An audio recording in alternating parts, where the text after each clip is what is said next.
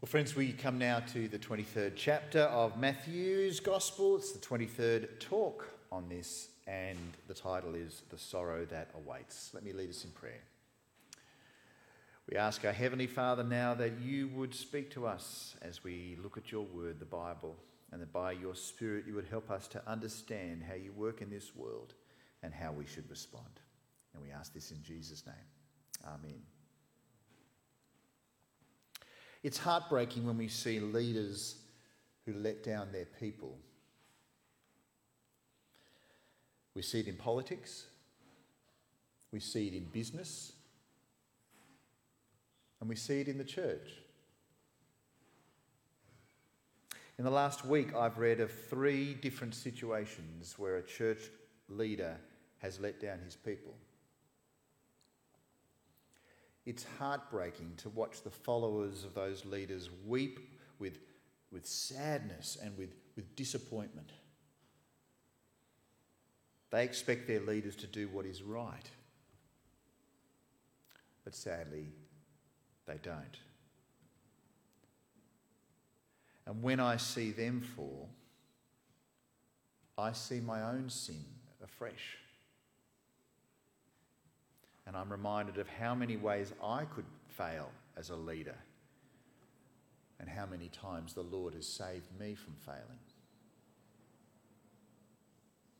And again, I recall the words of Jesus' brother in James chapter 3 Dear brothers and sisters, not many of you should become teachers in the church, for we who teach will be judged more strictly. The Lord raises up teachers in the church but when we fail, it brings heartache and damage. So, would you please join with me in praying? We need to keep praying for our church leaders. And we need to pray for all who follow them, that the Lord would protect us when our leaders fall and fail. Today, in our next chapter from the Gospel of Matthew, Jesus talks about leaders. In particular, he talks to the religious leaders who led God's people at the time when he walked on earth. They only had the Old Testament, but if they knew it well, they would be looking for God's long expected leader. And that's why Jesus speaks to them at the Sermon on the Mount. He taught them that he himself is the leader that they've been waiting for. But sadly, many of them didn't recognize him as their long awaited leader and saviour. And even worse than that, these leaders wanted Jesus to stop preaching. And they were prepared to do anything to stop him. Anything. Those are the leaders that Jesus is speaking about in today's chapter from Matthew. It's a specific message to a specific people at a specific time. But what Jesus says to those leaders then is still relevant to us today. For the mistakes that those leaders make are still made today. But the biggest problem is that those mistakes will lead people away from Jesus. Mistakes by leaders will lead people from Jesus. And so we turn to Matthew chapter 23, verses 1 and 2. Jesus said to the crowds and to his disciples, the teachers of religious law and the Pharisees are the official interpreters of the law of Moses. He recognises the special responsibilities of these special teachers of the Bible, but he tells the people, don't follow them. Verse 3, he says, practice and obey whatever they tell you, but don't follow their example, for they don't practice what they teach. Jesus wants them to obey the Bible, of course, but he doesn't want them to follow the example of those Bible teachers. He sees a disconnection between what the Bible says and what those leaders are doing. We see this today when a leader teaches purity but ends up in moral failure. But the problem that Jesus confronts, it's almost the other way round, funnily enough. Verse 4, he says, They crush people with unbearable religious demands and they never lift a finger to ease the burden. What these leaders are doing is they're making it really, really hard to follow God. They're making all sorts of rules that aren't even in the Bible. And then they try and make God's people to do them. And it crushes them. It's like when you see other people doing the right thing, but you keep failing. And they keep so they, they seem to be so um, you know holy and, and godly and nice. But I know deep inside myself that I still feel anger and lust and envy. And that makes you feel guilty and full of failure. It can crush us when we fail, can't it? And this is where the leaders should bring the comfort of grace. But they're not doing it. These leaders are not doing this. They never lift a finger to ease the burden. They're kind of like a personal trainer who makes you feel so crushed that you never ever go back to the gym. They're bad leaders. And Jesus says, don't follow their example. And then he exposes their false teaching. Verse 5 Everything they do is for show. On their arms, they wear extra wide prayer boxes with scripture verses inside, and they wear robes with extra long tassels. These leaders just want to show off. That's all they want to do.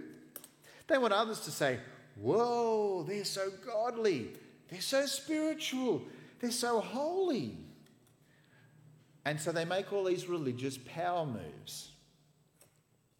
When I was a teenage Christian, I knew that if I wanted to impress others, I'd carry around a big, chunky NIV study Bible. It was the full version, right? It was hardback, it was biblical brick. And if you wanted to go to the next level, you buy a fancy Bible cover too. And in it, you'd make sure you had all of the, the name tags that you've been in all the conferences, and, and you'd have the prayer notes, and you, would have all the, all the sermon notes stuffed in there. You almost need two hands to lift it, and you're thinking, you know, if I carry this around, people will go, whoa, super spiritual. Now, if you've got a Bible like that and it's full of, good on you, that's great. I don't want to discourage you in any way. But if you're just doing that, if you're saying, I want the biggest Bible we can get, you know, and you're carrying it around, you're sort of like needing a small crane to be able to lift it. Uh, if you're just doing it for show, you're missing the point. If you're doing it because you want to grow in the Bible, yeah, go ahead and do that. That's awesome.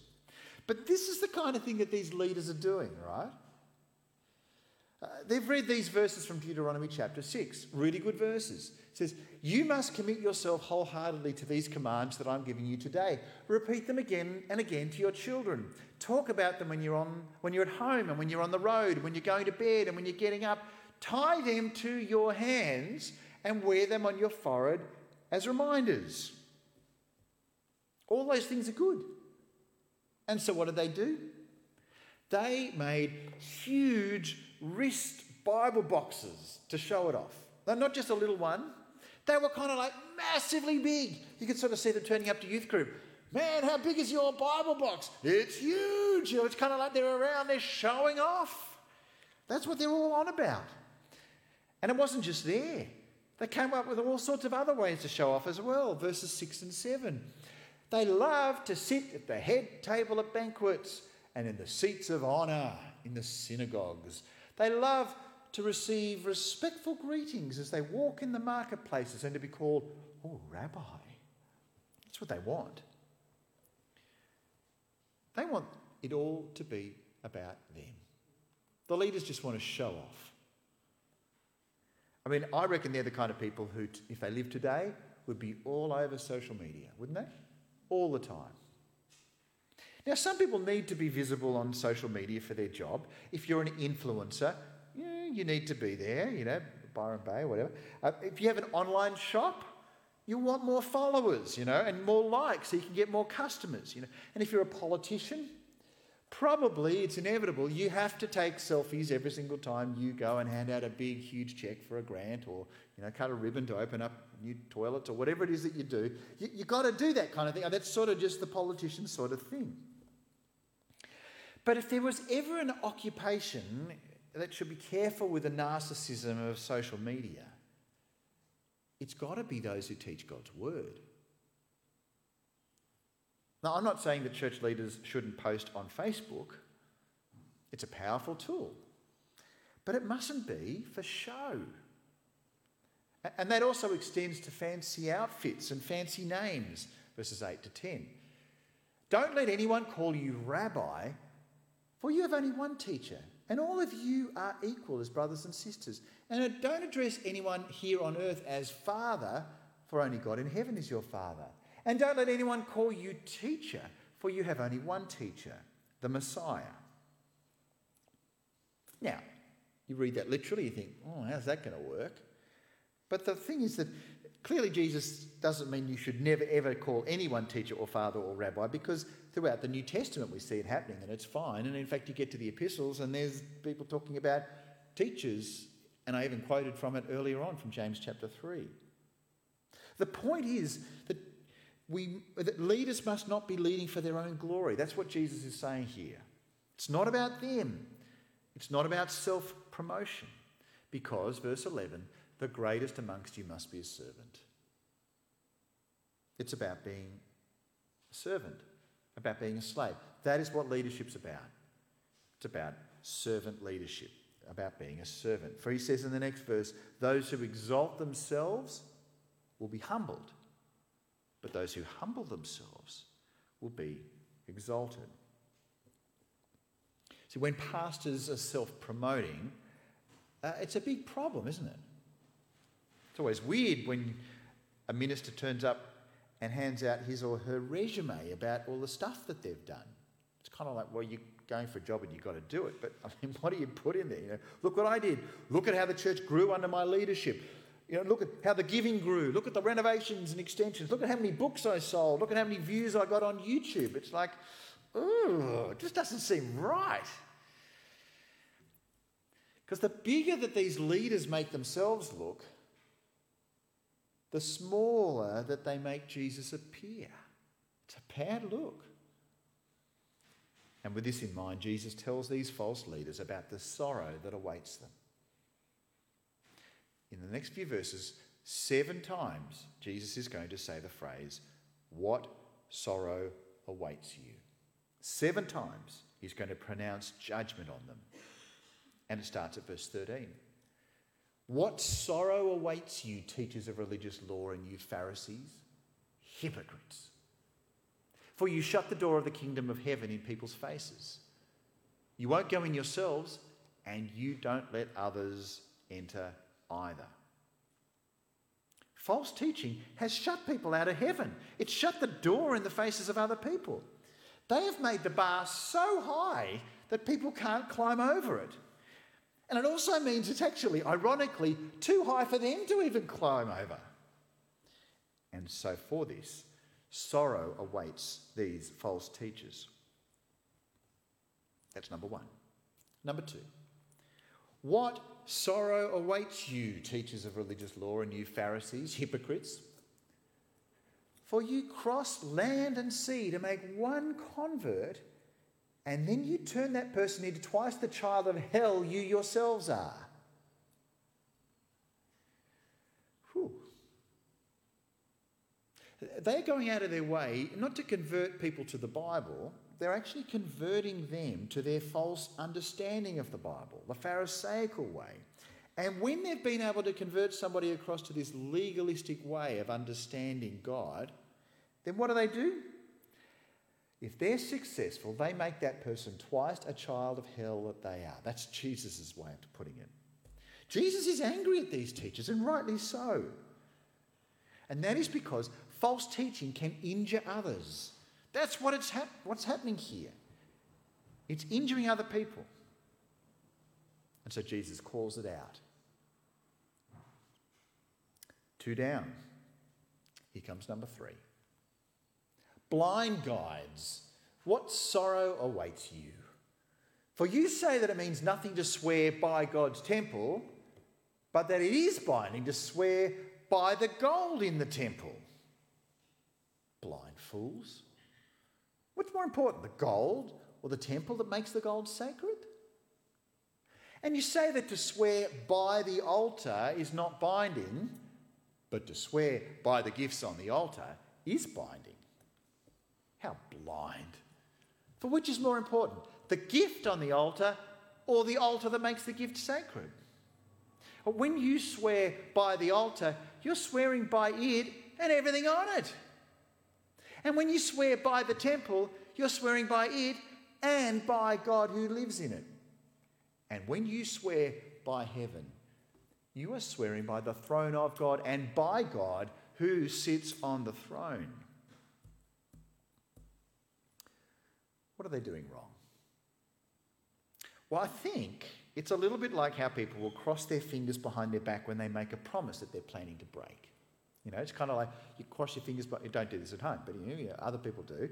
You sort of say, Oh, yeah, I promise I won't tell anybody that juicy piece of news you've just told me. Mm. And because, fingers crossed, you think, Oh, the promise doesn't really stand. They are working out ways that they can have special exceptions to break rules so they don't look like they're breaking them. These false teachers make exceptions to rules. You know, it's okay to, to swear by the altar, but not to swear by the gifts on the altar, and so forth. But the bigger problem is, it seems that they don't even believe that God is really alive in heaven on this throne. God is real. He's sitting on his throne. And anyone who ignores him through the pursuit of false rituals will have horrible sorrow awaiting them. This is what Jesus is saying. We come to number four, the fourth pronouncement of judgment, verse 23 to 24. What sorrow awaits you, teachers of religious law, and you, Pharisees, hypocrites? For you are careful to tithe even the tiniest income from your herb gardens but you ignore the more important aspects of the law justice, mercy, and faith. You should tithe, yes, but do not neglect the more important things. Blind guides, you strain your water so you won't accidentally swallow a gnat, but you swallow a camel. you see, Jesus is attacking their legalistic view of tithing. Tithing is a ritual where people give one tenth of their income to God. It's a practice from the Old Testament that they're following here. And they get so tied up in this law that they're even tithing their herbs. They go to their basil plant.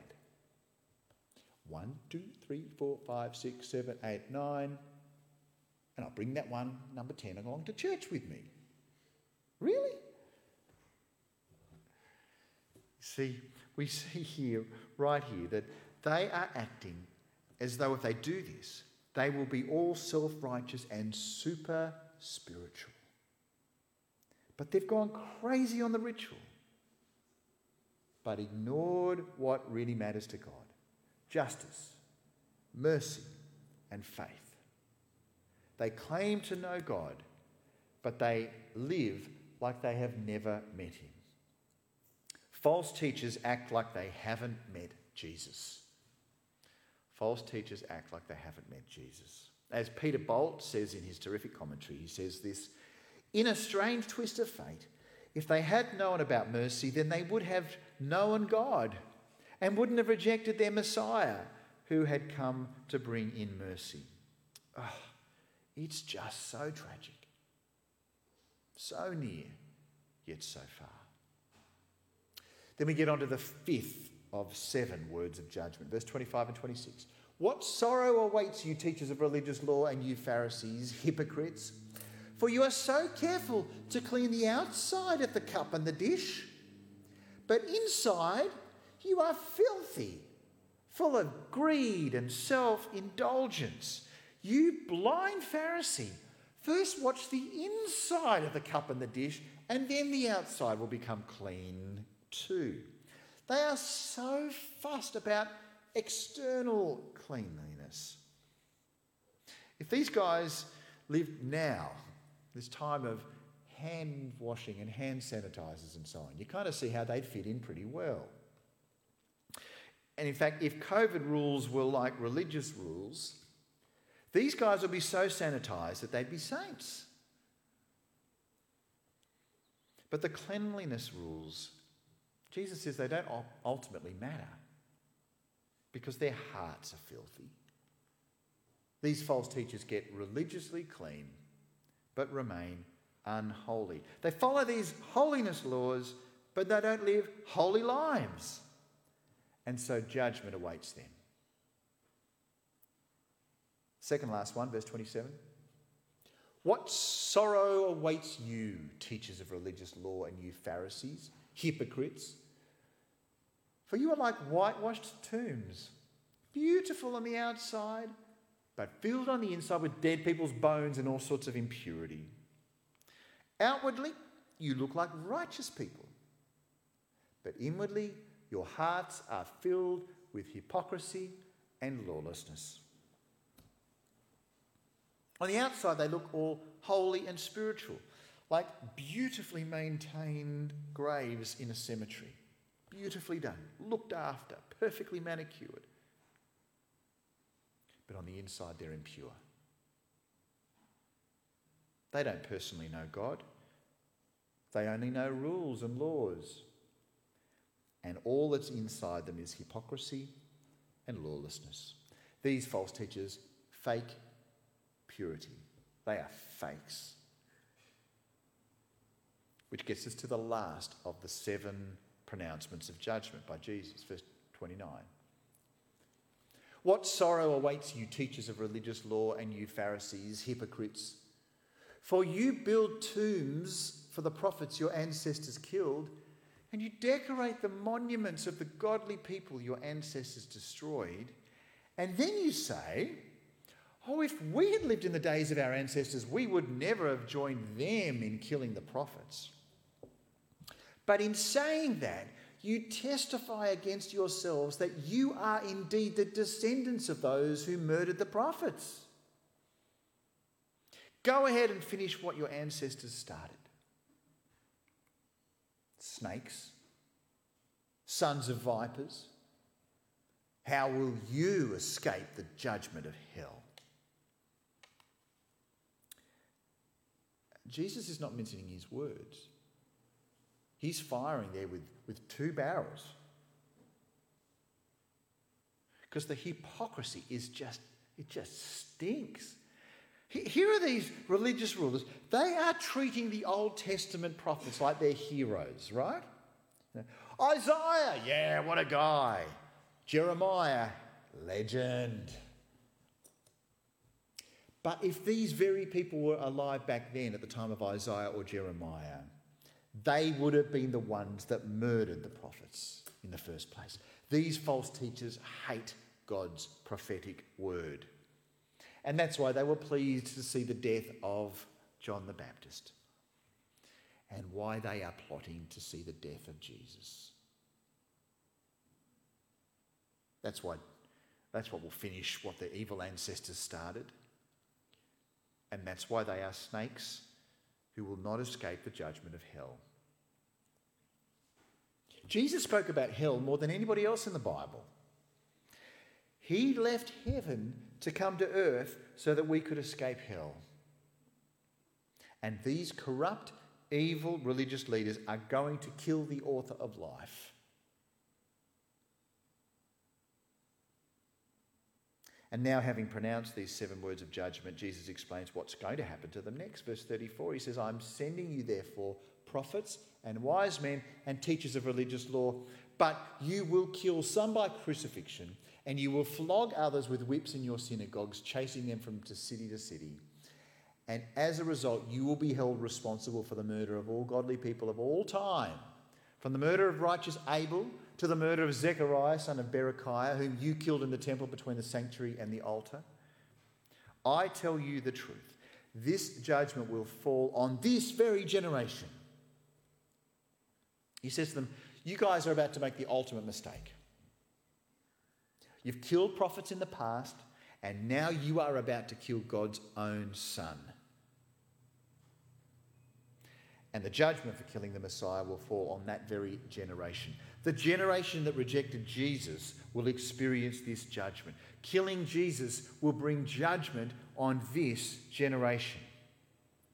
It's just, it's so utterly tragic to be that close to the Messiah, the real Messiah, hearing him, watching him, having him pan around the crowd, and at one stage, maybe even connecting his eyes with yours. And what do they do? They plot his death. It's just tragic. It's beyond imagination. And I wonder how it makes you feel as you consider that.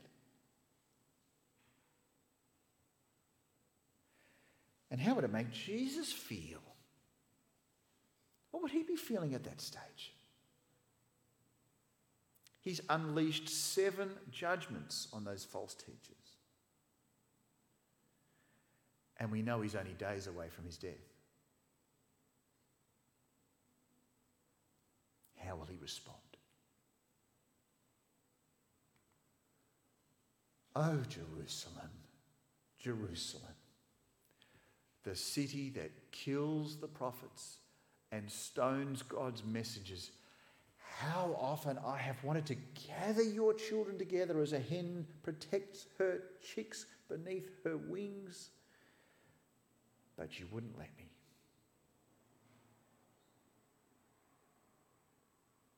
They're familiar words, but they're just they're overwhelming when you see the context of all those woes that he's just pronounced and the reality of what he is staring in the face. And he says, I have wanted to gather you as a hen protects her chicks. It's beautiful love, it's beautiful compassion, and it's love and compassion for those who want him killed. It's love for those who have rejected him. And because of their rejection, their days are numbered. God promised to build his house, which would be ruled by his Messiah, but now they have rejected him. And this is what will happen to the house, to the dynasty. Verse 38. And look, Jesus says, your house is abandoned and desolate. And their rejection of Jesus will be complete until there are those that will accept their king as they should. Final verse. For I tell you this you will never see me again until you say, Blessings on the one who comes in the name of the Lord. The leaders of God's people have rejected God's king. Their job was to know and tell the good news of God. But all they did was close off the kingdom and then kill the king. They are the worst leaders you can imagine. No wonder Jesus speaks seven pronouncements of judgment to them. No wonder he speaks about the sorrow that awaits them. Because they've rejected the Messiah and they've blocked others from knowing him. There's nothing worse that a Christian leader can do than lead someone away from Christ. There's no worse way to let people down than to lead them from Jesus. If you are a person in Christian leadership, then you need to take this warning very, very seriously. If you're a teacher of God's people, remember, we will be judged more harshly. Teachers of God's people will be judged more harshly. And that's because our words and our actions can unlock the kingdom of heaven, or they can throw the door to heaven closed in their face. All this shows the enormous importance of following Jesus. You know, it's not a nice philosophy, it's not a helpful way of seeing the world. It's a matter of life and death. If you don't know Jesus, then you will join these false teachers in hell. Jesus wasn't exaggerating. Jesus wasn't deceiving. And so, if you reject his words, you will live with tragic and eternal consequences.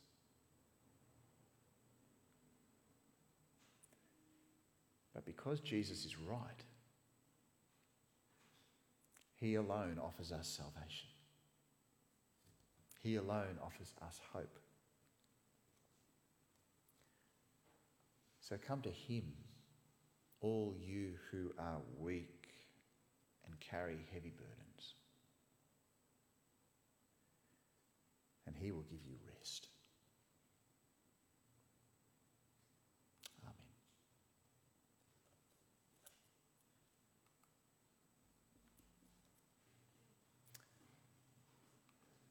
We're going to sing.